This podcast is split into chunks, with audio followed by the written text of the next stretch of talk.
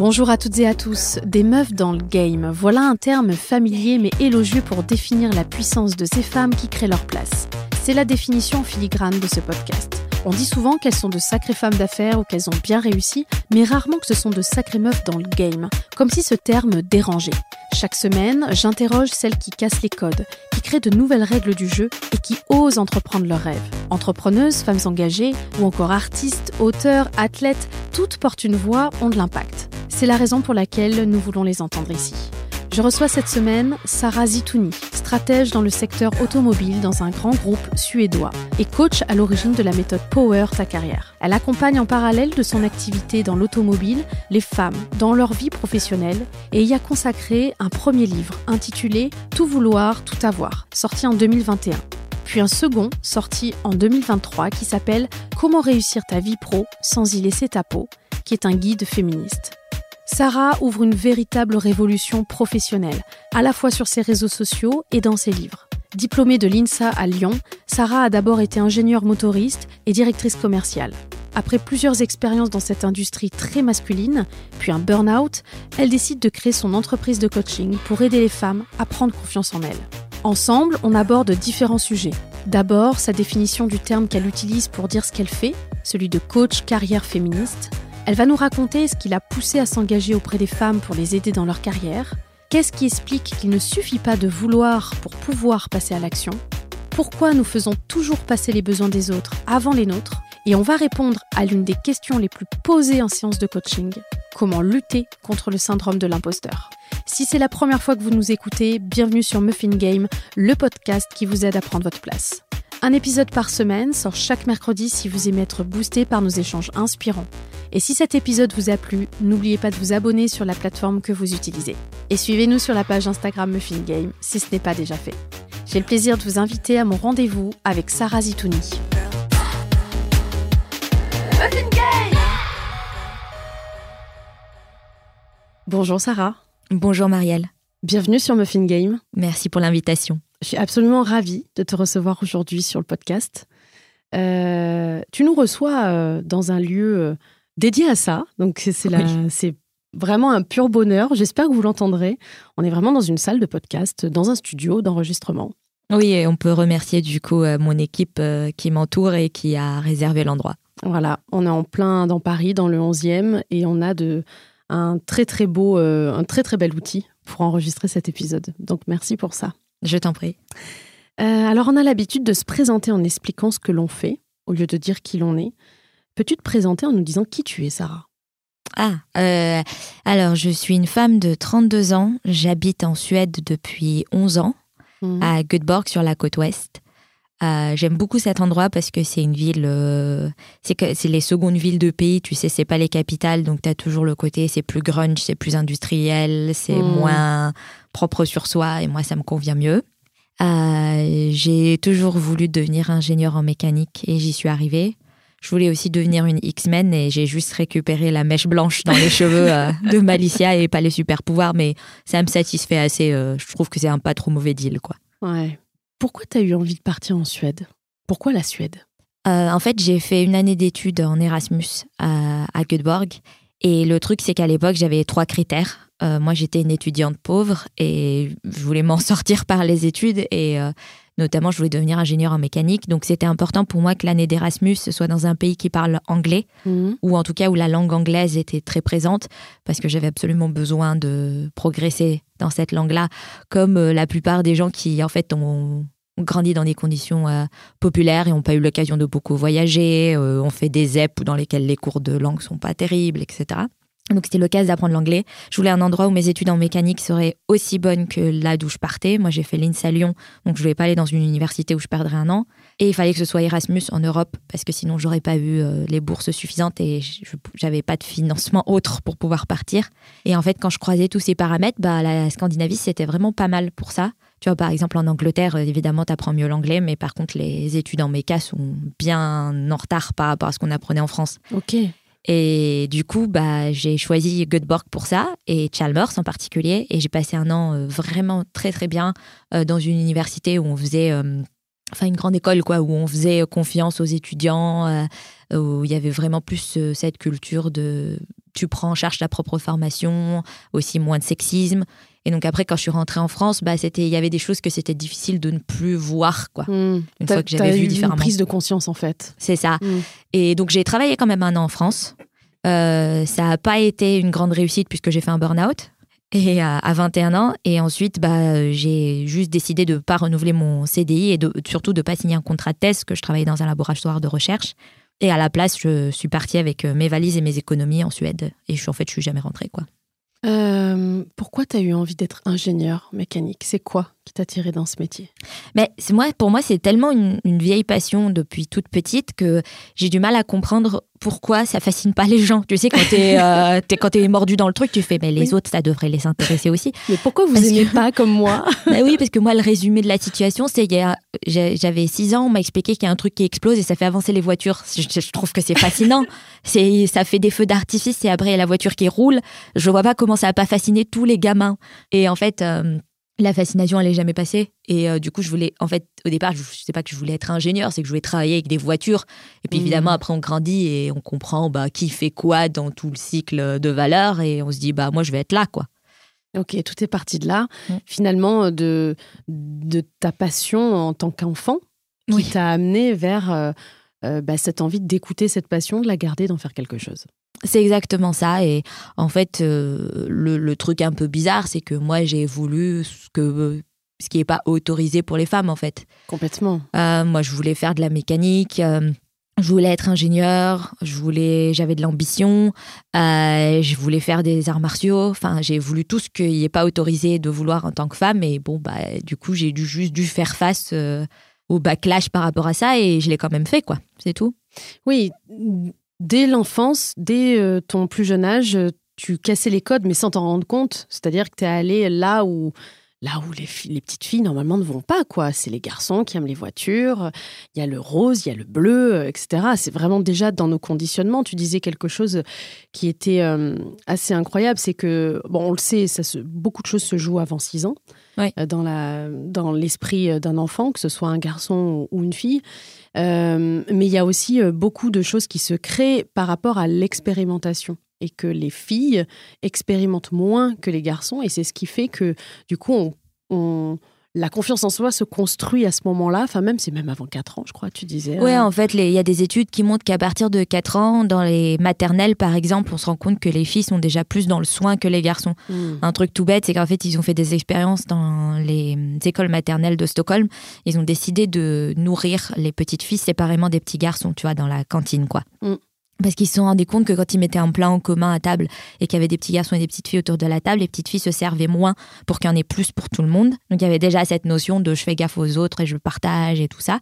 Et en fait, elles mangeaient juste plus et mieux quand on les séparait, qu'on les laissait manger seules, quoi. Enfin, entre filles, quoi. Euh, et puis pareil, à 6 ans, ils se sont rendus compte qu'en fait, euh, si tu demandais aux gamins s'ils étaient capables de faire quelque chose ou pas, les petites filles avaient déjà un décalage entre ce qu'elles pensaient être capables de faire et ce qu'elles étaient capables de faire par rapport aux petits garçons qui avaient plutôt tendance à, au contraire, surévaluer euh, ce qu'ils étaient capables de faire par rapport à ce qu'ils étaient vraiment capables de faire.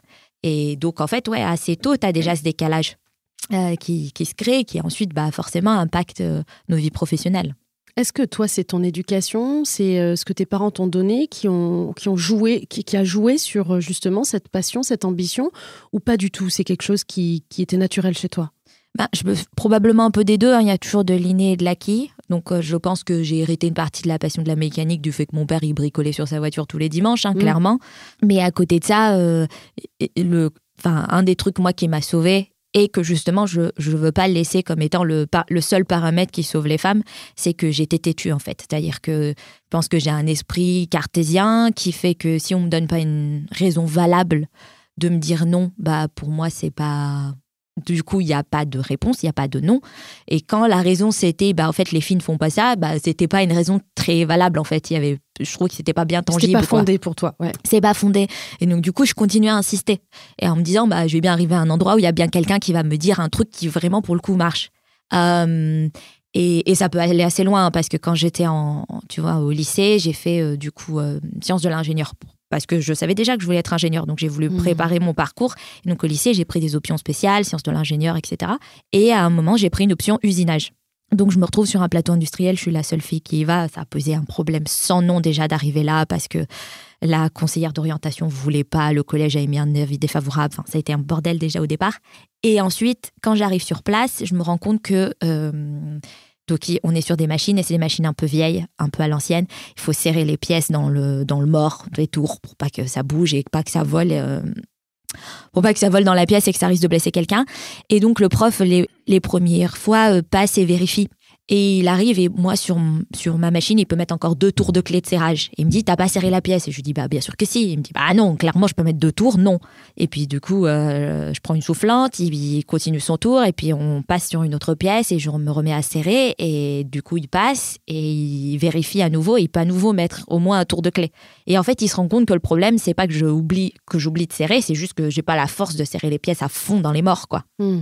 Et donc, il me colle un, un pingouin, enfin un, mec, quoi, qui est dans la machine derrière moi. Il lui dit Toi, t'es préposé d'aller serrer pour elle. Donc, quand c'est son tour à faire, tu y vas et tu remets des tours de clé. Et moi, je me dis Oh merde, ça fait trop chier que ça se passe comme ça. Et du coup, je suis rentrée chez moi, j'ai rempli des, des bouteilles euh, d'un demi-litre euh, d'eau avec du sable. Et tous les jours, je faisais tisser des biceps curls, trucs comme ça et tout, euh, avec l'idée que, en fait, à un moment donné aussi, j'allais avoir la force de serrer mes pièces. Et en fait, c'est juste ça qui s'est fait, quoi. Incroyable c'est là où on se dit. Euh, alors, je, je, suis pas là. Enfin, moi, je suis pas quelqu'un. Je sais pas toi, mais moi, je suis pas quelqu'un qui prône absolument l'égalité, tu vois, entre hommes, femmes. Euh, je pense que c'est surtout euh, l'égalité des libertés qui, pour moi, sont très importantes. Et cette liberté-là de pouvoir serrer ta pièce si tu en as envie et que ce n'est pas seulement, tu n'es pas limité par ta capacité physique. Tu as des bras comme, comme un homme, tu as des muscles comme un homme. C'est juste qu'ils sont moins développés qu'un homme. Mais je suis convaincue qu'il y a des choses que, à partir du moment où on a envie, euh, on peut travailler pour pouvoir l'améliorer, ce qui a été ton cas. Qu'est-ce que tu penses, toi, justement, de cette égalité est-ce que tu prônes l'égalité homme-femme, absolument ou pas? Oui, parce qu'en fait, moi, ce que je pense, c'est que euh, il faut euh, euh, considérer l'égalité dans sa dimension. Je veux qu'il y ait une égalité d'opportunité. Et, euh, et, aussi, en fait, au-delà d'opportunité, c'est que c'est ce qu'on explique quand on dit euh, équité et égalité des chances. C'est que l'équité, c'est pas que je file, tu vois, un, un, tabouret de taille équivalente à quelqu'un qui fait 1m90 et quelqu'un qui fait 1m65. Je mm. fais 1m65. C'est que je me dis, la personne qui fait 1m65, si on veut avoir une chance qu'elle arrive en haut, du mur, en haut du mur, pardon, il faut qu'on lui file un tabouret et puis l'autre, bah, ça va, en fait, elle arrive à se hisser à la force de ses bras. Et c'est ça l'équité. C'est, je pense, le fait d'être capable de se rendre compte qu'il n'y a pas forcément des démarrages qui sont identiques dans la vie, pour diverses raisons. Le genre en est une, mais il y a aussi, tu vois, euh, la, catégorie socio-professionnelle de nos parents, qui euh, clairement, plus les études se font sur ce sujet-là, plus montrent que ça fait un très gros décalage aussi sur euh, les les résultats euh, professionnels à la suite. Euh, tu vas avoir aussi, tu vois, des, problèmes raciaux, euh, etc., de communauté. Et donc, c'est ça que je voulais faire avec Power Ta Carrière. C'est on regarde le monde tel qu'il est, avec honnêteté, sans vouloir se raconter que c'est déjà bien, tout le monde est égal, ça se passe bien juste parce qu'en fait on l'a marqué quelque part dans le droit. Et on donne les clés qu'il faut aux différentes personnes pour qu'elles puissent vraiment être armées pour atteindre l'objectif qu'elles ont que je suis aussi assez contre le euh, si on veut, on peut, que certains balancent à droite à gauche en mode euh, ah oui, non, mais en fait, il suffirait d'avoir de la bonne volonté. Pour certains, c'est quand un même. binaire. C'est trop blanc ou noir. Il y a des nuances à ça. Ben c'est ça, surtout qu'en fait, euh, si on part du principe que, euh, pour prendre mon exemple, devenir ingénieur en mécanique, euh, c'est une course dans laquelle il y a plein de gens, puis il y en a qui arriveront au bout, il y en a qui arriveront pas au bout, mais il y en a quand même qui font la course avec les dernières Nike sponsorisées sur un terrain d'athlétisme, tu vois, puis il y en a qui sont en train de courir en forêt, pieds nus, avec les crocodiles. Et en fait, on peut pas juste nier cette réalité, quoi. Complètement. Alors, tu es une femme engagée euh, et tu as un parcours remarquable. Tu es aujourd'hui coach carrière féministe. Ça veut dire quoi concrètement? C'est exactement ce qu'on vient de décrire, c'est-à-dire que je regarde la réalité telle qu'elle est. Euh, la façon dont les femmes sont traitées dans le monde professionnel est différente de la façon dont les hommes sont traités dans le monde professionnel, que ce soit dans les métiers féminins ou dans les métiers masculins d'ailleurs, féminin et masculin entendu dans le sens qui sont à majorité féminine ou à majorité masculine. Et euh, du coup, ça veut dire que les conseils, genre soi-disant neutres, en fait, s'adressent souvent aux hommes et ne conviennent pas appliquer tel quel aux femmes. Je te donne un exemple tout à fait concret, Marielle. Euh, moi, j'ai suivi des formations de négociation alors pas juste salariales, hein, de négociation en général. Et une partie de ces formations, c'est les formations qui sont dispensées par le Harvard conjointement avec le FBI. Mhm. Et elles sont euh, excellentes. T'imagines bien que le Harvard et, le FBI, ils ont travaillé ensemble pour vraiment essayer des choses et ils te ramènent que ce qui fonctionne le mieux. Mais ensuite, quand on regarde les études qui, qui sont faites, ce qu'on voit, c'est qu'en fait, le problème, surtout sur les jeunes générations, par exemple dans l'écart salarial, c'est pas forcément que les jeunes femmes négocient moins que les jeunes hommes. Ça, ça y est, c'est passé. Les femmes maintenant négocient, il n'y a plus cette histoire. Par contre, quand elles négocient, c'est moins bien perçu et on leur donne moins. Hmm. Donc tu vois, tu prends les techniques de négociation de base, tu les appliques. Si c'est une femme ou si c'est un homme, ça donne pas le même résultat. Est-ce que c'est parce qu'on donne moins de valeur à ce que la femme apporte? Parce que si elle a la même capacité, et là c'est le cas dans ce que tu décris, elle arrive autant, aussi bien qu'un homme à négocier. Donc ça se joue sur quoi? Sur la perception que l'autre a de sa valeur? Oui, est-ce qu'on voit en fait, pour te donner, alors euh, je vais pas faire la machine à études, mais je trouve que c'est intéressant de voir sociologiquement ce qui se passe. Et les neuroéconomiques, ça me passionne. Oui. Mais en l'occurrence, ils ont fait des études de neuroéconomie, ils ont présenté un CV à un panel de femmes, d'hommes, euh, il y avait un peu de tout, quoi. Et ils ont dit, voilà, ça c'est le CV de John. Et à d'autres, ils ont présenté le CV de Jane. Et tu vois déjà la, la trappe, c'est que Mm. le CV de John et le CV de Jane, c'est le même. C'est influencé. Ouais, oui, mais c'est influencé C'est ça. par le, le prénom. Et ensuite, ils ont dit aux gens, alors, le CV de John, voilà, est-ce que vous le prenez pour le poste? Voilà la fiche de poste, etc. Puis les gens ils disaient, oui, non, je pense qu'il est bien, je pense qu'il est moyen, machin. Et puis, si vous le prenez, bah, vous le payez combien Sur cette fourchette qu'on vous propose, que vous avez de budget pour le poste? Et pareil pour Jane, alors pas les mêmes personnes, évidemment, sinon ils auraient vu que c'était le même CV, mais tu vois, dans le groupe homogène, quoi. Et ils se sont rendus compte que, en fait, les gens systématiquement voulaient payer Jane 10% de moins que John pour le même CV. Donc c'est bien la perception.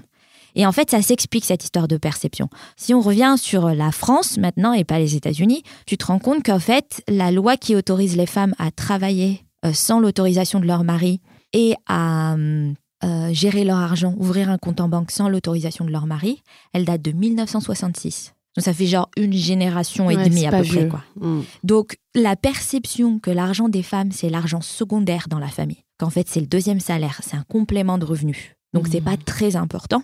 Elle est très présente. Elle est présente dans la tête d'un certain nombre de femmes et des hommes. Euh, un autre exemple de ça, c'est le, la pénalité maternelle. On sait tous qu'il y a un problème de- autour de la maternité et de comment le monde du travail décide de gérer ça. Il y a un chiffre concret qui le montre, c'est que une femme qui a un enfant, comparée aux femmes de même génération, euh, avec la même expérience et le même poste, qui n'ont pas d'enfants, elle gagne 4% de moins. Par contre, ce qu'on n'avait pas repéré jusqu'à récemment, c'est que les hommes qui, eux, sont devenus pères, en comparaison avec les autres hommes de leur génération, avec les mêmes performances, etc., eux, ils gagnent 6% de plus. On considère que la paternité, ça fiabilise un homme dans l'entreprise, alors qu'on considère que la maternité, ça détruit la carrière d'une femme, en fait.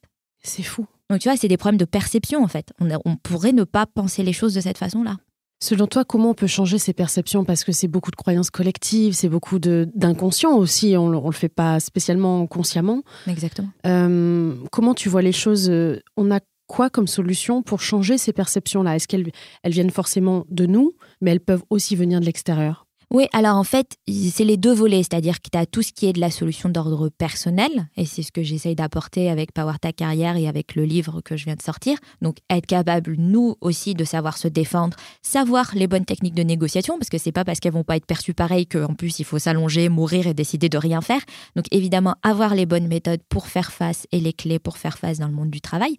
Mais il y a évidemment aussi des solutions politiques. Quand tu vois par exemple l'Espagne ou la Suède allonger le congé paternité pour qu'il soit égal au congé maternité, C'est clair. eh ben, c'est aussi une des solutions pour régler cette histoire de parentalité. Parce que si en fait euh, tes employés, indépendamment de leur genre, quand ils décident d'avoir un enfant, tu sais que tu vas pas les voir pendant six mois, ça devient beaucoup moins une question genrée. Complètement. Euh, Qu'est-ce qui t'a amené à t'engager pour aider les femmes à réussir leur vie professionnelle sans y laisser leur peau? C'est d'ailleurs le titre de ton dernier livre. Comme je te disais, une partie de mon parcours peut s'expliquer par, euh, alors euh, poliment on dirait la détermination, moi je dis bah, le fait d'être têtu, mais je veux, je me rends compte que c'est pas, euh, enfin c'est une qualité, un défaut, une caractéristique en tout cas qui est pas forcément partagée par tout le monde, ce qui est normal, et je veux pas laisser ça, à laisser la capacité des femmes à s'en sortir dans leur vie professionnelle à cette, cette caractéristique près. Hmm. L'autre aspect aussi, c'est qu'en fait, moi, j'ai vraiment galéré de mon côté. Quand euh, j'ai fait mon burn-out à 21 ans, ça faisait même pas un an que j'étais en carrière et je me suis dit, je vais jamais tenir 42 ans sur ce rythme. C'est impossible. C'est clair. Et donc, moi, ça m'a, et ça a été le déclencheur pour moi de tout un parcours pour essayer de trouver ce qui fonctionne. Mais du coup, ça a été du grand tâtonnement, quoi. J'essaye un peu de ça, ça marche mieux comme ça. Si je dois dire non à mon chef, comment je m'y prends? Euh, Ouh là, là, il a eu l'air fâché, mais est-ce que c'était légitime qu'il le soit ou pas, etc. Beaucoup de questions, de tâtonnement, de chercher des ressources. Et ce dont je me suis rendu compte, une fois que Power Ta Carrière, ça a commencé pendant le Covid, en fait, le Covid, on ralentit, on fait le bilan un peu sur sa vie, et je me suis dit, tiens, c'est super cool, je suis vraiment contente de où j'en suis arrivée. J'étais directrice commerciale à l'époque, j'étais vraiment contente de ce qui s'était passé pour moi, mais il y avait toujours aucune femme dans les salles de réunion, il y avait toujours aussi peu de femmes autour de moi, et je me suis dit, ok, maintenant comment on fait Maintenant qu'on est arrivé quelque part, c'est pas intéressant de juste fermer la porte derrière soi. Comment on fait pour tendre la main aux suivantes? Et donc, ça a commencé comme ça, Power Ta Carrière, avec cette idée de dire, je peux partager déjà ce que moi je sais, que je sais qui fonctionne, éviter aux autres les erreurs que moi j'ai fait en chemin, comme ça ils pourront en faire d'autres, mais plus loin sur le chemin, et eux et elles aussi, elles pourront tendre la main aux suivantes. Et donc, c'est cette idée aussi de communauté, de sororité qu'il y a derrière Power Ta Carrière. Tout est parti de là. Euh, Il y a aussi, euh, moi j'ai une question, et tu me dis hein, si tu veux pas en parler, mais je te pose quand même la question. Comment on arrive un burn-out à 21 ans en ayant travaillé seulement un an Parce qu'à l'échelle d'une carrière, c'est une goutte d'eau. Comment on en arrive là? Mais c'est une très bonne question. En fait, euh, le problème, c'est déjà d'avoir hébergé un syndrome de l'imposteur euh, tout ce temps-là. C'est-à-dire que tout le temps où je faisais mes études supérieures, j'étais enfin dans une école d'ingénieur et pourtant, j'étais persuadée les six premiers mois, euh, je veux dire, après, ça n'a pas disparu, mais les six premiers mois, c'était vraiment une pensée constante tous les jours qui se passait de me dire, ils vont se rendre compte que c'est une erreur, qu'ils ont pris mon dossier par erreur, ils vont me demander de partir, c'est sûr qu'ils vont, que je vais pas pouvoir rester, ils vont se rendre compte que j'ai rien à faire là. Il y a personne qui me ressemble en fait dans ce milieu. Il y a presque pas de femmes. Il y en a un Mm. peu, hein, c'était 30% en gros dans ma promotion. Euh, donc il y a. Je m'attendais à moins. Oui, mais alors c'est le cycle commun au début. Mm. Donc après ça se redispatche Ouais, et après. après ouais, après il y en a moins. Mais du coup, tu as, moins de presque pas de femmes, tu presque pas de femmes qui sont pas euh, euh, qui sont issues du- d'une classe ouvrière. Les ouvriers, c'est sous-représenté, c'est beaucoup de il y avait beaucoup de personnes dont les parents eux-mêmes étaient ingénieurs ou cadres ou ce genre de choses. Et donc, il n'y a personne qui me ressemble autour. Et je me dis, c'est sûr, c'est sûr, c'est une anomalie. Une anomalie, c'est une erreur et ils vont s'en rendre compte. Et donc, je passe cinq ans comme ça, plus ou moins, tu vois. Alors, ça, des fois, ça va mieux, des fois, ça va moins bien. Des fois, je sabote mes examens inconsciemment parce que je suis tellement sûre que ça va pas se faire qu'en fait, euh, j'essaye de réaliser le- la prophétie en quelque sorte en me disant, bah, euh, tu vois, je, réponds à côté à des questions ou a posteriori, quand je lis, je me dis, mais c'est pas possible, je le savais, ce truc-là, tu vois. Et donc, j'ai un boulot à ce moment-là, au labo de recherche. Et donc, je bosse dans un labo de recherche. Il y a aussi ce truc de se dire, mais c'est fascinant, c'est extraordinaire, pourquoi ils m'ont pris, euh, qu'est-ce qui se passe et tout ça. Et, en plus de ce syndrome de l'imposteur, bah, c'est tout l'environnement toxique des laboratoires de recherche. Et du coup, bah, en fait, pour te donner un exemple, un de mes boss euh, avait un lit de camp dans son bureau. Qu'en fait, des fois, c'était plus simple pour lui de dormir sur place pour Ah oui. recommencer sa journée après que de rentrer chez lui. Euh, un autre de mes boss, tu vois, on a des réunions à 20h le soir parce que il n'y a aucune limite, il y a de la limite sur rien, quoi. Et sa femme, elle l'appelle et il décroche parce qu'en fait, elle lui dit bah, Je te passe les enfants pour que tu leur dises bonsoir, tu vois, bo- bonne nuit, quoi. Et donc, euh, quand toi, tu as 21 ans, tu as déjà l'impression d'être une fraude et t'évolues dans ce milieu-là, tu te dis bah, Je bosse autant que les autres, voire plus, tu vois. Et quand tu bosses autant que les autres, voire plus, que tu es incapable de reconnaître ce que tu fais et que c'est bien ce que tu fais, que les autres, ils voient pas non plus ce que tu fais parce qu'ils sont soit submergés, soit le mec qui finançait mes recherches, lui, littéralement, il m'appelait à 22h pour me hurler dessus, tu vois. Donc, et bah, au bout d'un moment, c'est juste que tu, tu bloques. Et moi, je sais, même- à l'époque, et en plus, encore une fois, je viens de la classe ouvrière, je sais même pas à quoi ça ressemble un burn-out parce que j'ai pas Oui. de cadre autour de moi, tu vois. Et du coup, je suis fatiguée, ça va pas trop, je suis triste et tout, mais je me dis, bah, faut tenir bon. Ouais, t'as pas vu les signes euh, plus que ça, quoi. ouais. Voilà. Et donc, il y a un matin, je me dis non, j'ai vraiment pas envie d'y aller, j'ai vraiment pas envie d'y aller. Puis je me dis, bah, faut pas être flemmarde, quoi. Le boulot, c'est le boulot, on n'a pas le choix, on y va, c'est comme ça. Je me pose devant ma tasse de thé et je m'évanouis. Et en fait, euh, là, je sais que j'y suis juste pas allée, quoi. Parce que je me suis évanouie devant mon thé le matin. Waouh. Comment on... C'est quoi la suite? Comment on s'en sort après? Alors, faut croire que c'était pas trop catastrophique encore, parce que moi, j'ai juste passé, entre guillemets, deux semaines à la maison. Ok. où je me suis euh, reposée. euh, Mais au début, j'étais en mode. Enfin, après, quand tu craches, tu craches parce que je voulais plus voir personne, par Oui. exemple. J'ai passé la première semaine chez moi, je veux parler à personne, je veux voir personne, j'ai super honte. Euh, euh, je sais pas ce qui s'est passé, etc. Après, ça va mieux, je récupère, il y a, j'accepte qu'une ou deux personnes viennent me voir, ça va un peu mieux et tout. Et, et en plus, au fur et à mesure, je décide et je me dis, en fait, je peux pas continuer comme ça, je renouvellerai pas mon CDD. On est déjà en train de me proposer des, des thèses à faire et je vais juste refuser les contrats de thèse.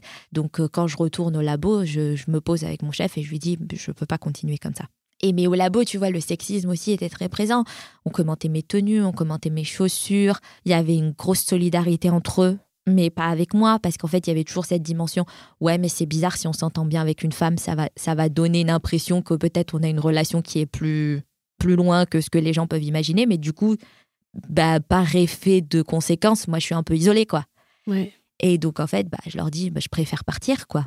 Et mon, et mon directeur de recherche à l'époque me dit. Euh, euh, je comprends pas, euh, j'arrive toujours à genre, recruter des femmes dans mon équipe, mais en fait, elles restent pas. Oui. Et bon, à l'époque, j'étais trop jeune pour lui dire, bah, je pas réfléchi, quoi. Mm. mais, euh, mais du coup, ouais, c'est là où je décide de, de partir et c'est aussi une forme de, bah, de récupération que de faire ça. Quoi. Bah c'est à un moment donné, tu as repris le pouvoir et surtout tu as décidé, par amour pour toi, de pas rester dans cet environnement-là et de ne pas laisser ta santé. Enfin, moi, je dis toujours, euh, vos, vos, boîtes, vos métiers, vos carrières ne valent pas votre santé. C'est clair. Enfin, c'est no way, en fait. C'est l'introduction de mon livre parce que en fait c'était important pour moi de partir de là. Et d'ailleurs dans mon livre l'introduction c'est même pas que je parle de mon burn-out, en fait je parle de ceux de la communauté de Power, c'est-à-dire mm. les femmes qui m'écrivent. Je m'attendais en créant ce compte alors, en créant ce compte, je ne m'attendais pas à 150 000 personnes qui me suivent sur Instagram. Mais je m'attendais en créant ce compte à ce que des gens viennent me parler en DM de leur euh, ressenti, de ce qui se passait pour dans leur vie, etc. Et que dans l'eau, il y aurait des j'ai fait un burn-out, ou peut-être même je suis en train de faire un burn-out, ou peut-être je suis en récupération d'un burn-out. Ce à quoi je me suis jamais entendue et qui arrivait bien trop souvent pour ne pas être remarqué, c'est les femmes qui m'écrivent depuis l'hôpital. Wow où on est sur des burn-out, où j'ai des femmes qui m'écrivent et qui me disent tout ce qui va pas et qui me disent Bon, je suis un peu lente à taper, parce que moi je leur envoie des réponses, et qui me disent Je suis un peu lente à taper parce que la perfusion me gêne. Et celle-là, je me suis dit à quel point, à quel moment on s'est dit Ouais, non, mais en fait, on va réussir ou on va die trying, tu vois. Mm. C'est genre, c'est aller trop loin cette histoire, en fait. C'est clair. Euh, on parle des femmes qui sont en carrière, qui sont actives, qui sont en poste, qui ont des boîtes. Est-ce que tu parles aussi avec des femmes qui sont à la maison, qui s'occupent des enfants, qui sont mères au foyer. Est-ce que tu parles avec elles Honnêtement, assez peu sur Power Ta Carrière. Je pense que c'est parce que c'est la nature du compte. Ouais.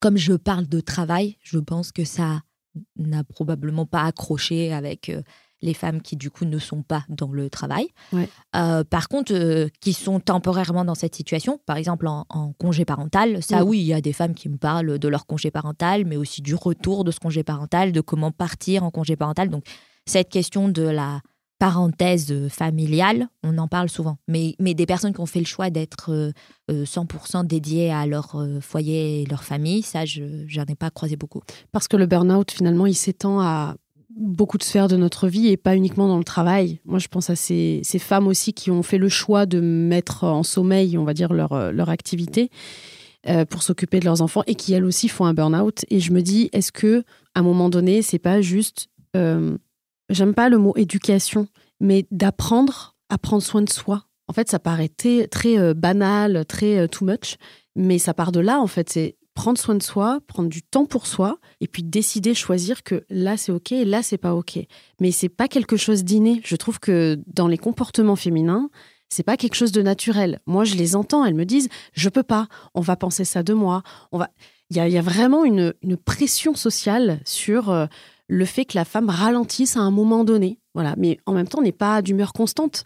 On n'est pas toujours à fond, on n'est pas toujours fatigué, on n'est pas toujours triste, on n'est pas toujours heureux. Il y a, une forme de. Voilà, on n'accepte pas que la femme puisse être un peu fatiguée ou que là, elle ait besoin de lever le pied. Je sais pas ce que tu penses de ça. Mais complètement. En fait, tu vois, c'est intéressant parce qu'à chaque fois, c'est les deux volets. C'est-à-dire, c'est le volet euh, personnel, qu'est-ce qu'on peut nous y faire avec ça, mais qui est évidemment immédiatement lié et je trouve que c'est important, c'est vraiment toute la, philosophie de Power Ta Carrière avec le volet social. Comment on en est arrivé là? Parce que tu vois, euh, moi je trouve ça un peu court. Euh, pas, toi, Marielle, hein, c'est pas ce que tu disais, j'entends. Mais justement, dans d'autres podcasts, quand on entend, je trouve ça un peu court de dire aux gens, bah oui, mais en fait, il fallait lever le pied, oh là là, tu vois. et tu dis, mais il y a tout un conditionnement social, on en parlait tout à l'heure, et elles se servent moins à manger en maternelle, tu vois. Donc, euh, comment tu veux qu'après, quand on devient des femmes adultes, il n'y ait pas un conditionnement de c'est normal que je m'occupe des autres, que je sois au, au, service des autres, dans le soin des autres, etc. Et que du coup, je peux pas dire non. Et c'est aussi la socialement, tu as aussi ce problème de manque de reconnaissance de ce que c'est que euh, de s'occuper euh, d'un foyer ou d'une famille. Et c'est le truc avec le congé dont on parlait tout à l'heure, congé parental. Bon, alors déjà, congé, très mauvais nom. Hein. Oui, oui parce que c'est loin d'être des vacances. C'est pas des vacances du tout, en fait. On s'occupe, on récupère de son côté si euh, on fait partie, enfin, si on est la personne qui a donné naissance.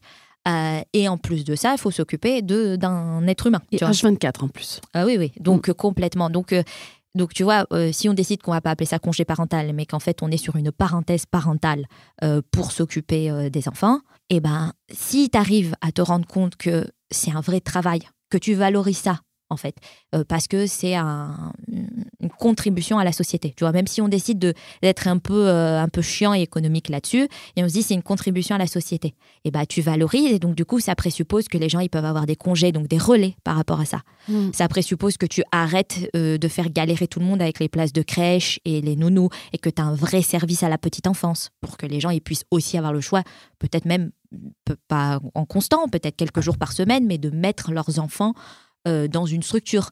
Euh, tu mets les vrais financements derrière parce qu'en en fait, en gros, euh, dans cette histoire, les femmes, elles assurent plein de missions qui sont pas assurées par la société ou par l'État et elles le font gratuitement. donc là aussi, tu vois, tu as un truc de manque de valorisation. Je pense mmh. à une autre question, là, on parle des enfants parce que c'est un peu standard, mais il y a la question de l'aidance. C'est-à-dire le fait qu'en fait, en France, tu as 11 millions de personnes qui, à un moment donné ou à un autre dans leur vie, vont s'occuper de quelqu'un qui dépend d'eux. Euh, c'est ça qu'on appelle les danses. Donc, c'est genre euh, tes vieux parents euh, ou un frère ou une sœur qui est handicapé ou tu vois un enfant qui, est, qui a une blessure grave et donc tu dois t'en occuper pendant une période, etc. Et c'est essentiellement des femmes qui font ça, qui font les danses. Et c'est pour ça que tout le monde s'en fout. C'est-à-dire qu'il y a. C'est genre normal, quoi. Il n'y a pas de congé pour ça. Poser quelques jours, c'est une catastrophe dans l'entreprise. C'est vu comme des salariés qui sont Ah, c'est un peu chiant d'embaucher quelqu'un qui est aidant, alors qu'en fait, c'est des gens qui ont plein de ressources et qui sont hyper intéressants. Et, et en plus, comme tu dis, bah, tu as ce truc de dire Bah ouais, pourquoi tu veux qu'il y ait des structures correctes d'EHPAD En fait, euh, les dames, elles vont prendre leurs parents chez elles, quoi. Et donc, elles vont s'en occuper à H24. Elles vont peut-être arrêter de travailler ou devoir cumuler les deux. Et, ça te montre en fait toute cette notion de travail dissimulé, pas valorisé, etc., euh, qui retombe sur la tête des femmes. Quoi. Hum, hum, et après, on, finira sur ce sujet, mais hum, je pense aussi c'est culturel. C'est-à-dire que quand tu vas dans les pays du Maghreb, par exemple, euh, l'entraide entre femmes euh, est très présente et c'est quelque chose qui change complètement aussi cette notion de prendre soin de soi, etc. Parce que c'est euh, au contraire c'est normal. Le standard n'est pas du tout le même que chez nous, et donc on le voit pas du tout de la même manière. C'est qu'au contraire, à partir du moment où quelqu'un a besoin, alors qu'elle accouche ou peu importe euh, sa situation, euh, on vient tous et toutes l'aider, les hommes comme les femmes. Et je me dis, est-ce que c'est pas nous, Européens, qui avons juste cette culture? Parce que, et encore Européens, je trouve qu'il y a dans, dans des pays pas très loin de la France qui sont beaucoup plus évolués là-dessus. Est-ce que c'est pas juste quelque chose qui qui nous arrange bien, quoi. Voilà, et que et que euh, flemme quoi c'est trop compliqué c'est un sujet euh, trop clivant euh, pour s'y intéresser et puis ça fonctionne comme ça et moi je me, je me pose vraiment la question parce que les solutions dans les autres pays ils les ont donc ah, mais c'est pas une absence de solution. Voilà. on parlait tout à l'heure du fait que je me qualifie de coach carrière féministe. Les féministes, depuis très longtemps, font de la politique et expliquent les différentes solutions qui peuvent être mises en place, soit que c'est des choses qu'elles ont réfléchies parce que tu as des grandes penseuses qui ont, qui ont pensé la situation, soit que c'est, comme tu dis, des choses qui sont même euh, importables de d'autres pays, etc. On parlait tout à l'heure du congé parental. Tu crées un congé parental qui doit être divisé à part égale entre les deux parents et qui dure un, un temps qui est raisonnable mm. euh, pour, euh, pour prendre soin d'un enfant, genre par exemple, tu vois, deux ans. Euh, et, puis c'est bon, enfin, c'est hmm. une volonté politique à un moment donné. Il n'y a hmm. pas une imagination de fou pour certaines ah bah questions, quoi. Non, non mais il n'y a pas de volonté politique, par contre, ça c'est sûr. Ou assez peu, quoi. Euh, alors, en tant qu'ancienne chercheuse, ingénieure et stratège, ta méthode repose sur plusieurs sources de neurosciences ou de psychologie euh, anglo-saxonne qui expliquent tous les couacs de notre cerveau. Et j'aimerais que tu nous expliques pourquoi il ne suffit pas de vouloir pour pouvoir. Parce qu'en fait, c'est ce qu'on disait, il y a un conditionnement social. C'est la, structure de dire euh, si tu veux, tu peux, présuppose euh, aucune limite et aucune barrière. Et donc, ça va directement à l'encontre de ce qu'on sait du fonctionnement du cerveau, et notamment des biais cognitifs. Tu vois, tout à l'heure, tu me disais, mais en fait, ça, peut-être, c'est des trucs, on le pense inconsciemment. Absolument. Et en fait, c'est ça, la nature d'un biais cognitif. C'est que c'est un réflexe qu'il y a dans ton cerveau qui te fait, en fait, un schéma de pensée. Les stéréotypes de genre, c'est pareil. C'est qu'en gros, tu as des cartes et tu essayes d'appliquer ces cartes au monde en mode bon bah ça ça ça ressemble à peu près à ça donc allez hop ça match et on dit que ça passe sur ce modèle et ton cerveau il fait ça automatiquement toute la journée c'est pas c'est pas une idée euh, idiote ou une stratégie idiote du cerveau de faire ça. En fait, on aurait trop de décisions à prendre et on serait probablement submergé si on pouvait mm. pas de temps en temps prendre des raccourcis sur un certain nombre de choses. Le problème, c'est que ça vaut le coup de les questionner, tu as les stéréotypes de genre, parce que si notre cerveau, il a comme raccourci euh, éducationnel que... Euh, je te donne un exemple tout con. Macron fait un discours et il dit les médecins et les infirmières. Bon, bah ça, c'est un stéréotype de genre avec un raccourci éducationnel. où en fait, il a envisagé que les infirmiers étaient forcément des infirmières parce qu'il y a plus de femmes dans la profession. Et il a envisagé mm. que les médecins, bah, c'était plutôt des hommes, etc. Donc, tu vois, il y a là un, décalcomanie là, qui est venu se poser à cet endroit-là mm. et qui est sorti dans un discours. Et donc, si tu as ce genre de biais cognitif et que les autres les ont aussi, c'est pas juste une histoire de vouloir de toute ta volonté pour pouvoir. Parce que déjà, la première question, c'est que notre volonté, elle est aussi affectée par ces biais cognitifs. Est-ce que je veux ce que je veux euh, Pardon. Est-ce que je voudrais quand même ce que je veux si j'étais né différemment? Et ça peut être, tu vois, toute une question. C'est-à-dire que euh, euh, c'est la question de dire, ah oui, mais il y a des métiers qui ont l'air naturellement plus genre masculins que féminins. Ça a l'air d'attirer plus les hommes que les filles. Mais en fait, tu as ce truc de te dire, si tu as élevé les petits garçons et les petites filles déjà au départ dans un certain setup, bah forcément, tu récupères quelque chose à la fin. Mhm. Et euh, du coup, c'est pour ça que c'est pas suffisant. On, si tu veux, tu peux, ça présuppose l'égalité de moyens. C'est dire je file un tabouret à tout le monde. Dire il y a des stéréotypes euh, en place, plus des biais cognitifs chez les personnes qui sont elles-mêmes victimes de ce stéréotype, qui font que elles vont peut-être avoir un chemin plus difficile et même une volonté qui sera modifiée par ces stéréotypes, ben ça, ça présuppose l'équité. C'est de se dire, bah, si t'es petit et que tu veux voir au-dessus du mur, je te file un tabouret. Pourquoi les femmes ont tendance à se sacrifier, à faire des compromis pour faire passer les besoins et les attentes des autres avant les leurs? On parlait tout à l'heure de, cette notion, voilà, quand tu es petite fille, euh, tu, manges moins quand tu es à la table de garçon. Est-ce que justement, c'est pas le meilleur chemin pour atteindre le burn-out? C'est exactement ça. En fait, si on peut pas se replacer au centre de sa vie, euh, on ne peut pas être à l'écoute de ses besoins. Et si on n'est pas à l'écoute de ses besoins et qu'en plus la validation qu'on obtient, elle vient forcément du regard de l'autre, elle vient forcément de la satisfaction de l'autre, ben on est tributaire des gens euh, qui peuvent en plus être de mauvaise foi ou pas vouloir nous donner cette satisfaction, ou pas vouloir nous montrer qu'ils sont contents ou juste avoir une exigence qui est délirante. Et du coup, il n'y a pas d'autre chemin que le burn-out en fait. Euh, ou d'abandonner en route, enfin quoi que ce soit, mais en fait il faut sortir de cette situation par une sortie de secours ou en rentrant dans le mur. Euh, alors qu'en fait c'est pas négatif, loin de là, euh, que de se placer au centre de sa vie. C'est normal en fait, ça fait partie normalement de nos réflexes de survie. C'est, c'est l'image, sais, de l'avion, de dire que tu mets ton masque oxygène avant d'aider les autres passagers. Et en fait c'est ça qu'il faudrait faire. Mais as, encore une fois, c'est tellement valorisé que de s'occuper des autres quand on est une femme, et c'est tellement attendu que de ne pas le faire, c'est déjà presque un peu politique. Ouais, c'est même presque disruptif, quoi. Il y a quelque chose de, voilà, de, de, de, ah mais elle est rebelle, quoi. Bah, c'est ça, tu vois, le truc, euh, c'est des, des, trucs à la con, mais moi j'ai des coachés qui me disent par exemple qu'elles vont négocier leur salaire. Donc on prépare ensemble et tout, elles ont la stratégie, elles arrivent sur place et leur manager il leur dit Mais pourquoi tu pourquoi en as quelque chose à foutre de négocier ton salaire? Ton mari gagne une blinde. Alors oui, au passage, petit conseil dans le podcast, c'est parce que en fait maintenant qu'en France c'est le prélèvement à la source et que en France on a une politique où l'impôt pèse sur la famille, pas sur l'individu. En fait, les employeurs, il y a des petits malins qui ont vu le, taux et qui se rendent bien compte que le taux, il s'applique pas à votre salaire, mesdames. Que si ce taux-là, il a cette gueule-là, c'est que forcément, il y en a un autre qui gagne beaucoup plus que vous. Donc on est d'accord, la bonne idée, c'est d'individualiser le taux. Ça vous évitera ce genre de déconvenu. Mais du coup, tu as des patrons qui s'en servent pour dire euh, Mais pourquoi tu te prends la tête? Ton mari gagne une blinde. Donc tu vois, c'est mm. c'est pas un argument, hein, on est d'accord déjà mm. Dans une interview que tu as réalisée en 2021 pour Challenge, tu dis, je te cite, euh, Les femmes que tu coaches échouent à échouer, elles réussissent leur pari. Plusieurs études expliquent que c'est parce que les petites filles et les femmes sont moins poussées à l'expérimentation. C'est quoi la solution pour qu'on ne ressente plus cette peur de l'échec? Ah oui, parce que c'est un exercice que je donne pour redonner du contexte. Je donne souvent cet exercice à mes coachés et donc je leur dis euh, voilà cette semaine il faut se planter euh, sur un truc quoi. Donc allez faire quelque chose et puis plantez-vous. Bah et puis c'est l'exercice de se planter donc allez-y. C'est pas tu vois euh, on, on, dédramatise. Mais c'est sur des femmes souvent qui ont extrêmement peur de l'échec, notamment parce qu'elles ont échoué dans rien. Elles ont fait des études supérieures brillantes, alors elles étaient en panique, elles n'ont jamais vu le résultat, elles ont toujours eu l'impression que c'était nul. Mais en fait, elles ont fait des études supérieures géniales, et puis après, euh, le travail, bah, ça se passe pas trop mal, etc., même si elles ne le voient pas.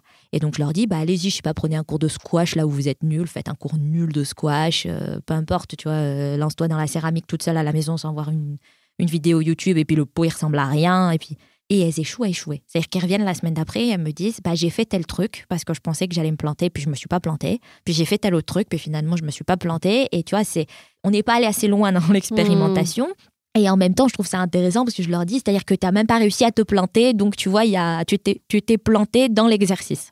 Et c'est pas simple de ne pas avoir peur de l'échec quand tu as déjà l'impression que tu vaux rien. Parce mm. que si tu veux, l'échec, c'est toi en permanence, en quelque sorte. quoi. Donc, tu as plutôt l'impression que tu cours derrière la réussite, alors qu'en fait, c'est pas du tout ça qui se passe. Donc, je pense qu'il faut remettre les curseurs, être capable de voir ses propres réussites. C'est pour ça que dans le livre, je propose de faire l'exercice de la liste des accomplissements, être capable de d'écrire comme si on parlait d'une amie la liste mm. de ses réussites à soi. Et il n'y a pas de petites réussites, il y a plein de trucs super formidables qui se passent chaque semaine. Et ensuite, d'être capable à partir de là de faire des petits pas à côté de ce dont on est confortable. Le but, c'est pas de sauter immédiatement en mode. Enfin, il y en a qui l'attendent, hein, mais de se dire, bah, en fait, j'ai super peur du sol élastique, donc j'y vais, je fais ça. Mais plutôt de se dire, euh, je suis arrivé jusque-là, si je fais juste un pas de plus, ça dit quoi? Et en fait, au fur et à mesure, on gagne confiance aussi dans le fait que ça fonctionne. C'est d'ailleurs comme ça, normalement, que la confiance en soi, elle s'établit chez les enfants. C'est le fait que plus ils font des choses sans la supervision d'un adulte et qu'ils sont renforcés a posteriori là-dessus en mode, hé, c'est super, tu t'en es bien sorti sur le vélo. Qu'en fait, ils prennent confiance pour faire des trucs en plus. Et mm. quand ils se plantent, si on leur dit, ah, bah, c'est pas grave, la prochaine fois, ça se passera bien, bah, ils prennent confiance aussi sur le fait de se dire, ouais, la prochaine fois, ça se passera bien. Et que c'est pas mal. Exact. En plus, oui, tu as raison, j'ai pas du tout mentionné ça, mais il n'y a pas de concept moral autour de ça. Mm. On s'est planté, c'est pas grave, et c'est pas euh, parce qu'on était nul, et c'est pas mal, genre général, le diable, quoi. C'est ça. Euh, J'écoutais euh, l'une de tes interviews sur Bismart et j'ai été frappée par un constat. les études ont montré que c'est à l'âge de 4 ans voilà, qu'on intériorise les stéréotypes sexistes et c'est à partir de là qu'on se construit le déficit de confiance chez les petites filles. Ça m'a fait froid dans le dos parce que bah, je suis maman de deux petites filles de 3 et 6 ans. Euh, le syndrome de l'imposteur, c'est 66% des femmes qui disent le ressentir. Je trouve que c'est énorme. Euh, comment lutter contre ce syndrome qui sabote une carrière et qui sabote une vie entière, finalement? On parlait du burn-out tout à l'heure et c'est clairement un des constituants, euh, malheureusement, qui, qui peut, dans cette recette, arriver au burn-out. Alors, il y a un exercice que je propose dans le livre et que je propose du coup à celles qui nous écoutent, c'est l'exercice de l'épouvantail attention politiquement correct, et, il s'est barré par la fenêtre, mais en fait, prenez le Jean-Mimi machine à café. Tu sais, on a tous un mec qu'on a connu comme ça dans notre vie ou hmm. notre carrière ou notre... Et hop, ça bouge de la tête. J'ai l'image. À toutes mes conférences, à chaque fois que je suis dans une conférence et que je dis ça, je vois tout le monde qui fait comme ça de la tête. Oui, oui, oui. On le connaît tous. Parce que tout le monde a un exemple en tête, la fraude ultime le mec fraude ultime, ok? Chez moi, il s'appelle MH, pour vous dire. la fraude ultime que tu te dis impossible. Comment il s'en est sorti? Au point qu'on est en train de se dire, mais c'est pas possible, il a des doses sur le patron pour s'en sortir aussi bien. Et eh bien, ce type-là, vous le posez dans votre tête et ça devient l'épouvantail de votre syndrome de l'imposteur. C'est-à-dire qu'à chaque fois que vous vous dites, je suis pas légitime, je vais pas m'en sortir, je vois pas pourquoi je ferais un truc pareil, etc. Rappelez-vous de ce mec-là et du fait que lui, ça lui a jamais traversé l'esprit. Et vous pouvez tout de suite transférer votre syndrome de l'imposteur sur l'épouvantail à la place en se, disant, il serait bon qu'il en ait un peu plus, lui. Mm. Et en vrai, ça marche. Mes coachés font l'épouvantail comme ça et à chaque fois qu'elles ont ouais, euh, un moment de, de rechute, quoi, ah, je me sens super mal, je suis vulnérable et je pense que je vais pas m'en sortir et qu'il faudrait probablement pas que je la demande cette promotion, elles repensent. Alors des fois, il y a des épouvantails célèbres, hein, euh, Trump, euh, c'est un peu en être un. Euh, moi, j'ai mis dans le livre Pascal Pro, parce que je trouve que. Moi, j'ai quitté la France. Pascal Pro, il était journaliste sur Téléfoot. Je suis revenue. Il, fait la pluie et le beau temps dans la politique. Je ne comprends pas ce qui s'est passé en cours de route. Mais du coup, vous prenez cet épouvantail et vous vous en servez pour vous dire cette personne-là n'a jamais souffert d'un manque de légitimité. Mm. Et clairement, ils auraient pu en avoir un peu plus, quoi. C'est clair. Et c'est censé vous aider à passer le truc. Très très intéressant. Je vais le faire en rentrant. Surtout que tu as l'air d'avoir attrapé ton épouvantail déjà. Ah mais grave, je l'ai, c'est bon. Ah bah, c'est bien, tiens-le là.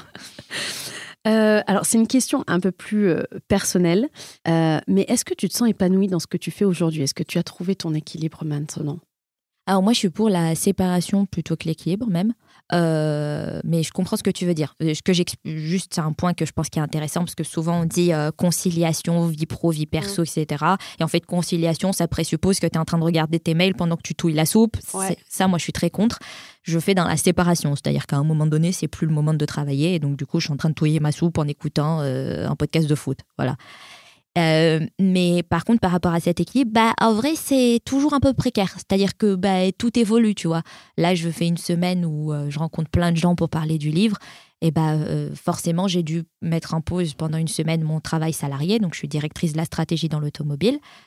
et à côté de ça, là, quand je vais rentrer, j'aurais peut-être très envie de continuer à parler du livre de différentes manières. Mais en même temps, il va vraiment falloir que je revienne sur mon travail salarié.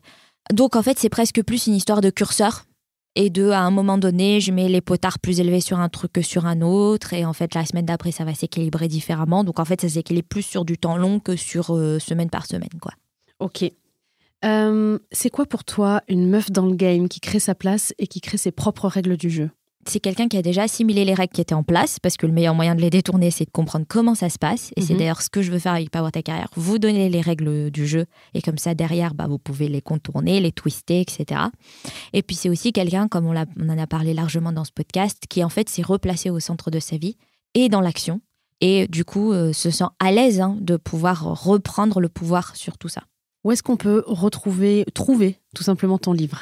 Euh, ben, Dans tous les endroits où vous achetez des livres, hein, Fnac, Amazon, euh, Leclerc Culture, euh, librairie indépendante, etc. Et bien sûr, je mettrai tous les liens en barre d'infos pour te retrouver sur les réseaux sociaux, sur voilà. Merci beaucoup, Marielle. Merci beaucoup.